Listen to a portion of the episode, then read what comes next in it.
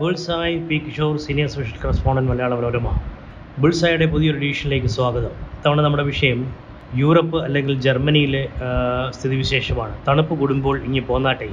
രണ്ടാം ലോക മഹായുദ്ധം കഴിഞ്ഞപ്പോൾ ഇനി ജർമ്മനി മുഷ്ക് കാണിക്കാതിരിക്കാൻ അവരുടെ വ്യവസായ മേഖല ഇല്ലാതാക്കി കാർഷിക സമ്പദ് വ്യവസ്ഥയിലേക്ക് വരണം എന്നൊരു അഭിപ്രായം ഉണ്ടായിരുന്നു. അങ്ങനൊരു കാര്യമായ നീക്കവും നടന്നിരുന്നു. അതായത് ഇവരുടെ വ്യവസായ ശക്തി അതായത് അവരുടെ ഒരു ഇൻഡസ്ട്രിയൽ ഇൻഫ്രാസ്ട്രക്ചർ കാരണമാണല്ലോ അവർക്ക് ടാങ്കുകൾ ഉണ്ടാക്കാനും വിമാനങ്ങൾ ഉണ്ടാക്കാനും യുദ്ധ വിമാനങ്ങൾ ഉണ്ടാക്കാനും ഒക്കെയുള്ള കഴിവ് കിട്ടിയതും അങ്ങനെ കപ്പലുകൾ ഉണ്ടാക്കാനും സബ്മറൈനുകൾ. ജർമ്മനിയുടെ ആയിരുന്നു ഏറ്റവും അഡ്വാൻസ്ഡ് സബ്മറൈൻസ് ഒക്കെ. അപ്പോൾ ഇവരുടെ ഈ ഇൻഡസ്ട്രിയൽ മൈറ്റ് തകർത്താൽ അവരെ പിന്നെ ഒരിക്കലും പൊങ്ങില്ല എന്നുള്ളൊരു സങ്കല്പത്തിൽ അവരുടെ അവരെ ഇൻഡസ്ട്രിയൽ അവരുടെ ഇൻഫ്രാസ്ട്രക്ചർ ഇല്ലാതാക്കി അവരെ കാർഷിക സമ്പദ് വ്യവസ്ഥയിലേക്ക് വിടണം എന്നൊരു നിർദ്ദേശം ഉണ്ടായിരുന്നു. പക്ഷേ നടപ്പായില്ല.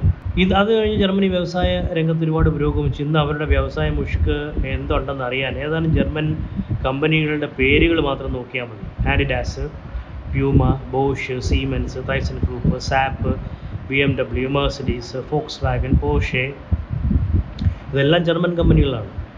ജർമ്മനിക്ക് കയറ്റുമതിയിൽ ലോകത്ത് മൂന്നാം സ്ഥാനമാണുള്ളത്. ജർമ്മനി ലോകത്ത് നാലാമത്തെ സമ്പദ് വ്യവസ്ഥയാണ്. പക്ഷേ കയറ്റുമതി പക്ഷേ ജർമ്മൻ വ്യവസായ രംഗം ആകെ കുഴച്ചിലാണിപ്പോൾ. അവരുടെ പെട്രോൾ വില താങ്ങാവുന്നതിനപ്പുറമായി. റഷ്യയിൽ നിന്ന് പൈപ്പിൽ സുഖമായി പെട്രോളും പെട്രോളിയവും ഗ്യാസും ഇവർക്ക് കിട്ടിയിരുന്നതാണ്. യുക്രൈൻ യുദ്ധം മൂലം റഷ്യയെ പിടി പടിയടച്ച് പിണ്ടം വെച്ചിട്ട് ജർമ്മൻ ചാൻസലർ ഓടി നടന്ന് സൗദിയും ഖത്തറും ഉൾപ്പെടെ സർവരാജ്യങ്ങളുമായിട്ടും പുതിയ ഇടപാടുകൾ ഉണ്ടാക്കി പുതിയ ഡീൽസ് ഉണ്ടാക്കുകയാണ്. പെട്രോളിയം നാച്ചുറൽ ഗ്യാസ് കൊണ്ടുവരാനായിട്ട്.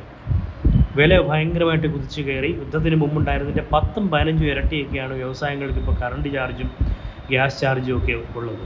ശൈത്യകാലം യൂറോപ്പിൽ കഷ്ടകാലമാണ്. ജർമ്മനിയിലെ സകല വീടുകളിലും ഹീറ്റിംഗ് ഓയിൽ ഉപയോഗിച്ചിട്ടാണ് ചൂടാക്കുന്നത്.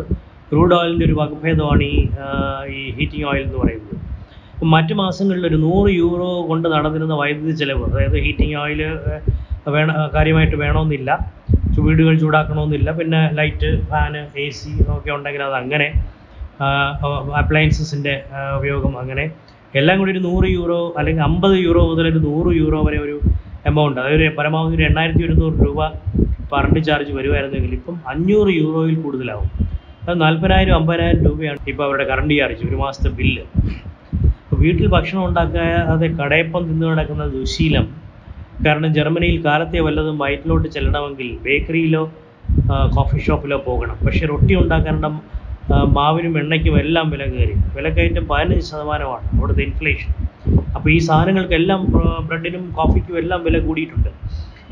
കടയപ്പം എന്ന് പറയുന്ന വാക്ക് നിങ്ങൾക്ക് കേട്ട് ഇപ്പോൾ പുതിയ തലമുറയ്ക്ക് പരിചയം കാണത്തില്ല. പഴയ കാലത്ത് ഹോട്ടൽ ഭക്ഷണത്തിന് പറഞ്ഞിരുന്ന പേരാണിത് കടയപ്പം. പണി ചെയ്യാൻ അവിടെ ആളെ കിട്ടാനില്ല. മിക്ക കോഫി ഷോപ്പുകളും ബേക്കറികളും വൈകി തുറക്കുന്നു നേരത്തെ അടയ്ക്കുന്നു. കാരണം ആളില്ലാത്തതാണ് കാരണം. രാത്രി പത്ത് മണി വരെ തുറന്നിരിക്കുന്നതൊക്കെ വൈകിട്ട് ആറ് മണിയാകുമ്പം പൂട്ടും.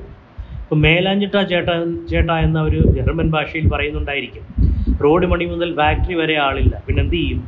അപ്പോഴാണ് നമ്മൾ ബ്ലഡി ഇന്ത്യൻ സ്റ്റൈൻ ചെയ്യേണ്ടത്. ഈ പണിയെല്ലാം ഇന്ത്യക്കാർക്ക് ചെയ്യാവുന്നതേ ഉള്ളൂ.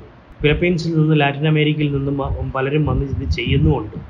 പക്ഷേ ഏത് പണിക്കും ഭാഷ അറിയണം ഈ പ്രശ്നം യൂറോപ്പിലാകെ ഉള്ളതിനാൽ അതായത് ഈ ആളെ പണിക്ക് ആളെ കിട്ടാനില്ല ഏത് തരം ജോലിക്കും ആളെ കിട്ടാനില്ല എന്ന പ്രോബ്ലം യൂറോപ്പിലാകെ ഉള്ളതുകൊണ്ട് ജർമ്മനോ ഏതെങ്കിലും യൂറോപ്യൻ ഭാഷയോ പഠിച്ചാൽ സ്വയം കയറ്റുമതി ചരക്കാവാം കപ്പൽ കയറേണ്ട പറന്നു പോവാം.